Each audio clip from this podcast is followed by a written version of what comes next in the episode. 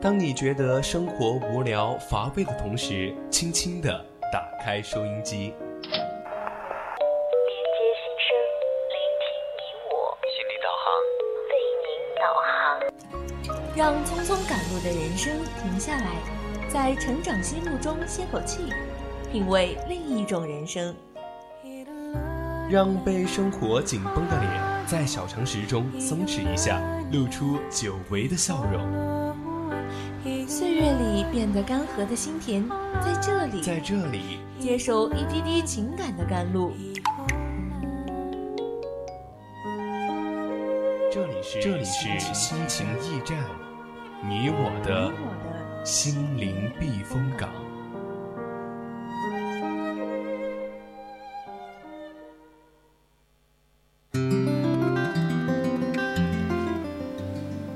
来，这里依然是我们的心情驿站，我是主播阿来，很高兴又和大家在周三的这个时间见面，我是主播柳阳。嗯，那上半段我们的柳阳主播给大家分享了那篇叫做《看见你的孩子气，全世界都想爱你》的文章，那下半段我们两位主播就想跟大家一起来聊一聊。如何避免成为一个积极废人这个话题？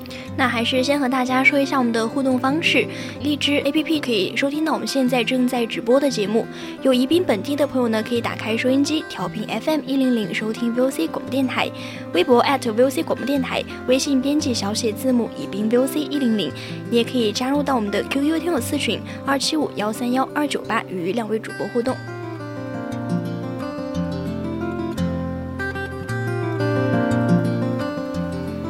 那今天突然想聊到这个话题，其实是因为我的一个大学室友，他昨天发了一个朋友圈，说自己开了无数个闹钟，结果还是睡到了十点半。所以我是积极废人嘛？他当时配了这两张图。一张是闹钟的截屏，另一张是一个积极废人的解释。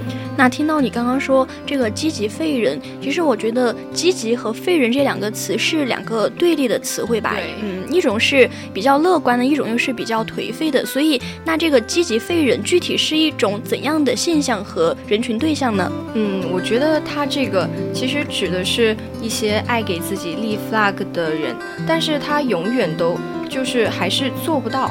尽管嗯心态很积极向上，但是他在行动上还是宛如一个废人一样。他们往往会在间歇性享乐之后就感到一种恐慌，然后时常为自己的这样的懒惰啊，然后就感到自责之类的。嗯，除了这个积极废人之外，哈，之前还是比较流行的一个词汇呢，叫做隐形的贫困人口。嗯，那根据网络上的一个定义，这个隐形的贫困人口就是指那些看起来每天有吃有喝，但是实际上非常贫穷的一个人类。我觉得这个词好像我们之前有聊到过。嗯，就感觉前段时间的这个隐形贫困人口这个风头呢，才刚刚过，这个积极废人又成了现在舆论场的一个新兴词了，所以听起来还是比较符合大众的现在一个情况吧，所以才会有这样的一个词汇。对，其实如果说积极废人是一个嗯还能体现出部分正能量的词呢，那么它这个积极废人其中它有体现出一种。逃避性的沮丧就是它的另外一种负能量的版本。这个逃避性的沮丧呢，其实指的是一些面对堆积如山的任务时，人们往往就嗯看着就望而却却步了。转身就投入到其他一些嗯享乐性的项目上面，就是在这样一种短暂的逃避之后，又会陷入到一种嗯很深的沮丧啊，还有愧疚。对，没错，就像我们今天的这个主题下面配的图片呢，就是说，嗯，我今天去倒垃圾吧，嗯，然后就推到明天，然后堆成山之后又推到后天。对，就像这样一件事情累积着累积着之后。然后还是没做完，嗯，就像自嘲型矛盾的热词出现呢，就让大家也是纷纷的站队了。他们就像是一层保护伞呢，通过降低自我对他人的评价期许。不但抵挡了外界的攻击呢，也是缓解了这个伞下人的焦虑和沮丧。就像网友说的一样，与其让别人打自己的脸，还是自己下手更知道分寸。对，就像你前面说的“积极废人”这个词里面，就是很明显的存在着这种嗯矛盾。像积极还有废人，一个指积极的心态呢，显然就是体现在他们的壮志豪情啊。然后，然而这个废人却。并不一定说他们能力不足，但是他们的行动力真的是差到了极点。对于这些人而言，想行动的念头真的是活不过三秒钟，就被那些滚滚而来的懒惰念头给拍死了。那作为大学生呢，其实我们对这个词还是深有体会的吧？对，像嗯，现在不是毕业季嘛，然后有些大四的学长学姐啊，就会遇到写毕业论文这个问题。那像还有嗯，毕业论文交到还有两个月期限的时候呢，他就还是每天在床上玩游戏、玩手机，然后每天睡到日上三竿呢，硬生生的去拖到最后几天才会想到要在这个截止日期之前去做完这件事，然后在死线的催赶和内心的焦虑折磨下，才就激发出那种无限的潜力。感觉这就是一种很明显那种拖延症的感觉，有没有？就每天早上我们都会嗯定下下一天的学习计划，但是计划总是赶不上我们的变化，就发现一学期回来的时候，然后学习之外的东西总是对有对我们有着那么强那么强的吸引力，像嗯学习时候想要不收一下屋子吧，嗯洗洗衣服吧，然后看下小说呀，溜达溜达呀，然后这样不知不觉时间就过去了，然后慢慢的。然后我们就采取那种嗯懊悔式的复习法，又开始挑灯挑灯夜战。其实这样的效果其实并不好。那你刚刚说到这个懊悔式的复习法，我就还想到有那个上吊式的复习法，就一定要把自己逼到一个极致，然后才会去激发出自己无限的那种可能。对，然后我就这样就。有点极端，对，太极端了。我就想想到我以前吧，就是以前也会做一些，嗯，给自己一个本子啊，然后就会我在里边就写下啊，我要做什么做什么，然后就把它写下来就好了。然后要去做的话，可能也就是以后的事情再说吧。总之呢，在这个积极废人的字典里面，没有 flag 是不行的。就算无数次被打脸的话，他们还是会很坚强的，一次次又把这个 flag 扶起来。其实大家天天嚷着说自己太胖啊，找不到好看的小哥哥小姐姐做朋友，然后每天说想要奔赴健身房，一个月瘦十五斤这样的，这个目标显然是有点。嗯，太夸大了，所以我觉得我们还是应该树立一个从一个小目标开始，然后慢慢呃瘦下来。所以我们就是要去了解一下，为什么总是喜欢给自己立满 flag 呢？那首先就是，通常是因为自知现状不如人意，所以才想去做一些改变。那改变的愿望呢，就是促成这个 flag 的根源。比如说你刚刚提到的减肥，大家肯定是知道自己身材不够好，也不够健康，所以才定下每天去到健身房的这个目标的。嗯，其实我们许多人都是不愿意闷头苦干的，而总是做一些什么呃让别人知道的事情。不管是自己能否实现着这个目标，都要先把这个 flag 放出来。这样一方面是能让周围的人看到自己有一个这样积极向上的心态，然后可以炫耀一下自己是嗯多么多么励志的一个好青年。然后也我们也是希望呃别人能对自己产生一个积极正面的评论。然后嗯因此呢，我们也常常会在朋友圈里面看到之类的 flag 宣言。所以这个 flag 这个网络流行语的它本身哈，其实也是有一种这个现象去助推的作用。那在立 flag 这个一个词的流行的背后呢，朋友圈就常常可以看到这种词。因为发个立个 flag，然后明天开始写论文，你去发一个朋友圈，就显得会比单纯的说我要开始写论文要高大上不少。嗯，这个的确是显得嗯高大上不少。其实。我觉得这个积极本身从来就是没有错的，即使说其中是带有一点炫耀的心态吧，但这也是在展现自己身上的正能量，没有什么大问题。重点是要在于，嗯，如果一个人最后做出的成果，还有你当初立出的 flag 之间图文不符的话，这样这样的一种积极，自然就是会失去了一种意义。我觉得他去把他的这个目标公布到朋友圈里面，就是让大家看一下啊，我现在的生活，然后我要去干一个什么样的事情，然后也让大家来了解一下我现在是处于一个什么样的状态。那你去公开你目标的坏处呢，最终就可能是无法实现目标，可能就会受到旁观者的轻视或者是嘲笑啊。但是与此同时呢，也可以以失败的后果去转化为一个激励的机制，然后鼓励自己更加的努力吧。但是，假如说不公开目标呢，固然也是，嗯，可以成为一种规避失败之后周遭的那个压力，同时也会使得努力成功的成就感就显得不那么的辉煌。其实，从心理学的角度来上，嗯，上来讲吧，公开目标对于最后成功的作用呢，是好还是坏，其实并没有这个定论出来。心理学家是把不公开的原因归结为是社会现实。Bug 被他人用了了解和认为，就使得它变成了一种个体的一部分，就让人觉得，嗯，感觉好像还蛮良好的，甚至是有松了一口气的感觉。但是这样的满足感就会让你的大脑以为是你完成了目标，然后这样你做事情的动机就会大大的降低了。对我之前就在网上有看到过，像比如说那种，嗯，做练习吧，你去买一个练习题，然后你就。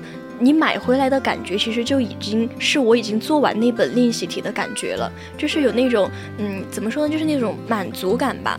所以在公开 flag 就是以上的原因的层面呢，就增加了我们的压力，去维护积极的形象是人类的本能需求吧。那公开目标就会使我们给自己设置一个障碍，去帮助我们更好的进行这个印象的管理。就是说我在朋友圈发了一个我的这个 flag，如果我做不到的话，别人就会来。嘲笑我，所以我一定要去尽自己的能力把它做到。但是公开的目标伴随着他人的评判呢，也是不利于最终的结果的。嗯，我觉得你这个说的很有道理。就像 flag 实实力，但是还是没有实现过，这样就成为了一种行动上的注入。这样的人，可能他意志不坚不坚定，生活也不自律，而且嗯，时间也没有规划。这样一点诱惑就让他缴械投降了。这样的人，就算是心态积极，也可能永远完不成目标吧。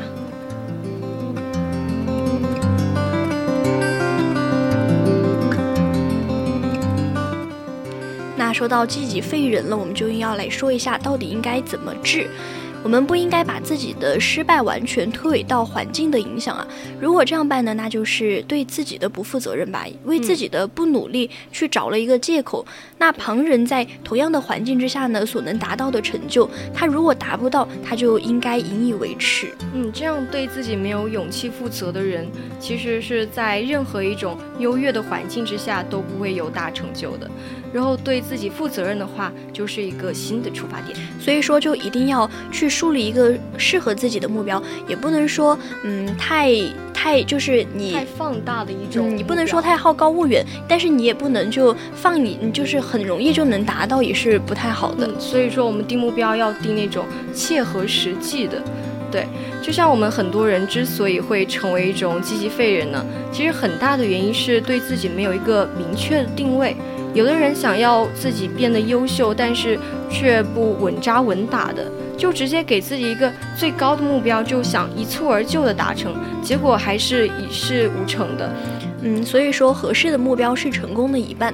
目标呢也是一样，先明确自己的定位，清楚自己的现在的水平和你想要去达到的那个水平，然后权衡一下环境的条件，才能树立一个合适自己的目标吧。嗯，没错。有人有能力、有力毅力，一个高远的目标呢，就能去促使他更加的奋进。那高远的目标就是适合他的目标了。嗯。而有人能力可能积淀不足，但是又不能长时间的坚持，那大目标只是一个虚化的灯塔，在这里反而就是小目标更适合他。这样一步一步，你脚踏实地的，最终还是可以达到你的目标的。就像每年考研，总有很多人会想要报考报考那个清华北大，可是真正考上的却是还是寥寥无几的。那说到考清华北大哈，我就其实也有身边也有朋友去考上这种清华北大的学校嘛，然后我就去跟他聊天呢，他就说，其实大家都有那种考清华北大的目标，有的人呢是有这个实力，有的人是有这个实力，但是他不努力，以就以那种二本学校的学生标准来要求自己吧，其实这样考上。嗯，清华北大的它的可能性就不大，就是这个我的这个朋友呢，他就从进大学他就。高中的时候他就以清华北大为自己的目标，然后并且以他这个清华北大的学生的标准来要求自己，甚至是比他们更加的严格吧。然后再加上嗯一点点的运气，然后他就考上了自己想要的那个学校。你这个同学也是十分的嗯努力，而且是很幸运。嗯嗯，因此可见呢，其实这个目标还是要因人而异的，所以我们要认清自己，为自己树立一个适合自己的目标，这样反而是可以事半功倍。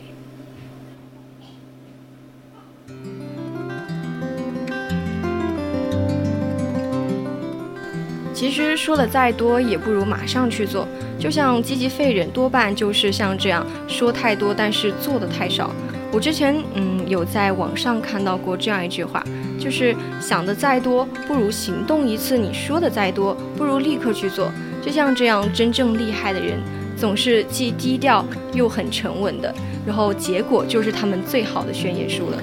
像说的再多再漂亮，都只是空口套白狼吧？到可能到头来就是竹篮打水一场空，不如去及时的做一些行动来的靠谱。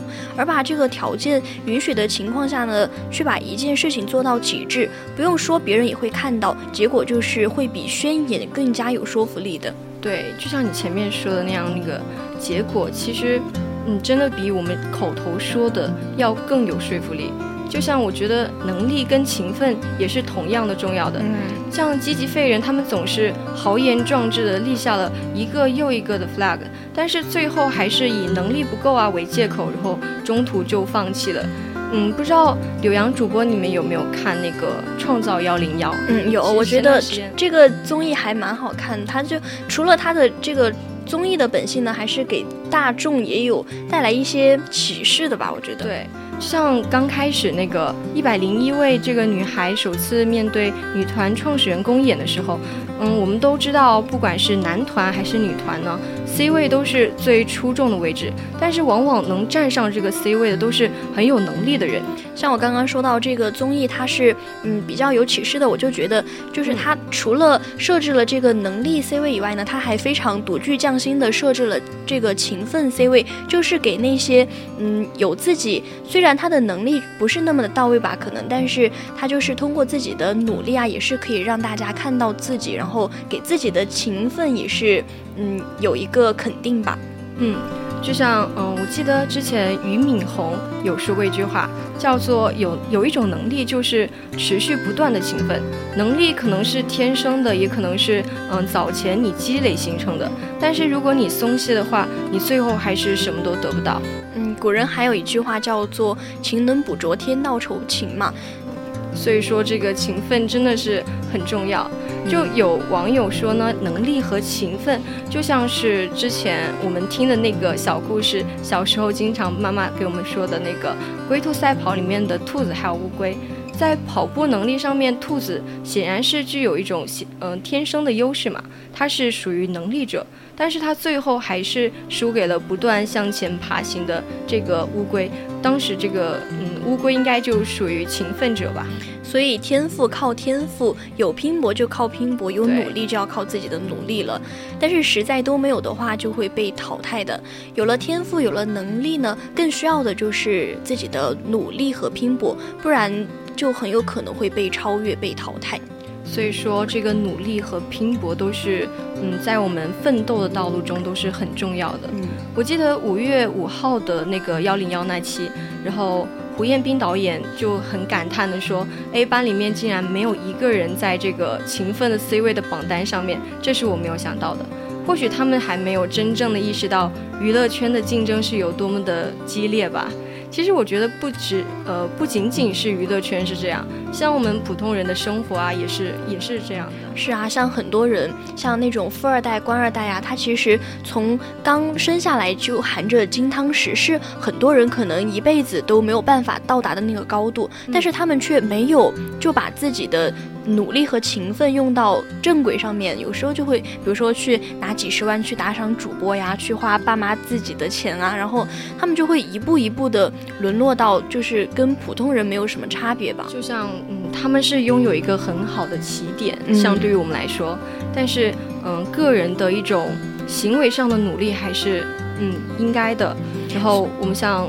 生存本来就是蛮残酷的，不进则退。你努力的时候，别人可能也在努力；你休息的时候，人家可能正在努力的超过你。所以你每时每刻的都不应该掉以轻心。所以说，真正的成长啊，真正的收获，不是单纯的去树立几个远大的目标，也不是每天积极澎湃的去喊几个口号，而是要自己持之以恒的去拼搏。对，有能力的呢，你就要勤奋；没有能力的呢，你更要勤奋。能力跟勤奋都是同样重要的。光有你，假如说光有那个积极的心态的话，你可能只是无谓的一种自我欺骗，是没有办法走到更远的路。像积极的行为呢，才能是为这种积极的心态保驾护航。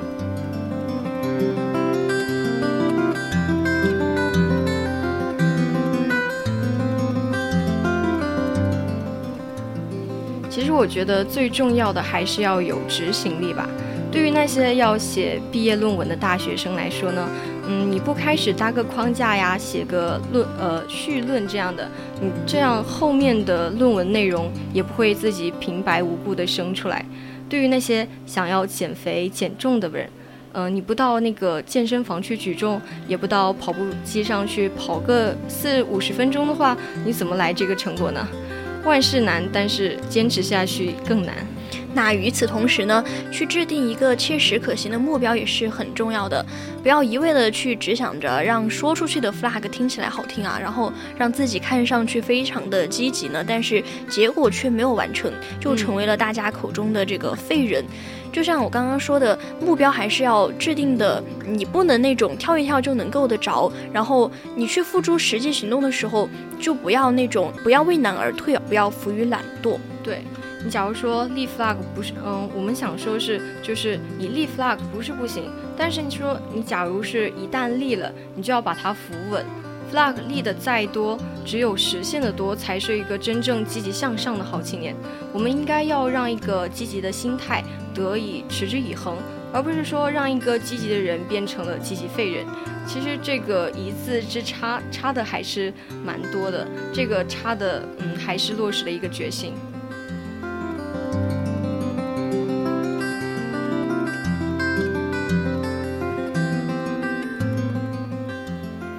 那好了，今天我们的节目到这里也要结束了。我是主播柳阳，我们下期再见。嗯，不错，我是阿来，我们下期再见。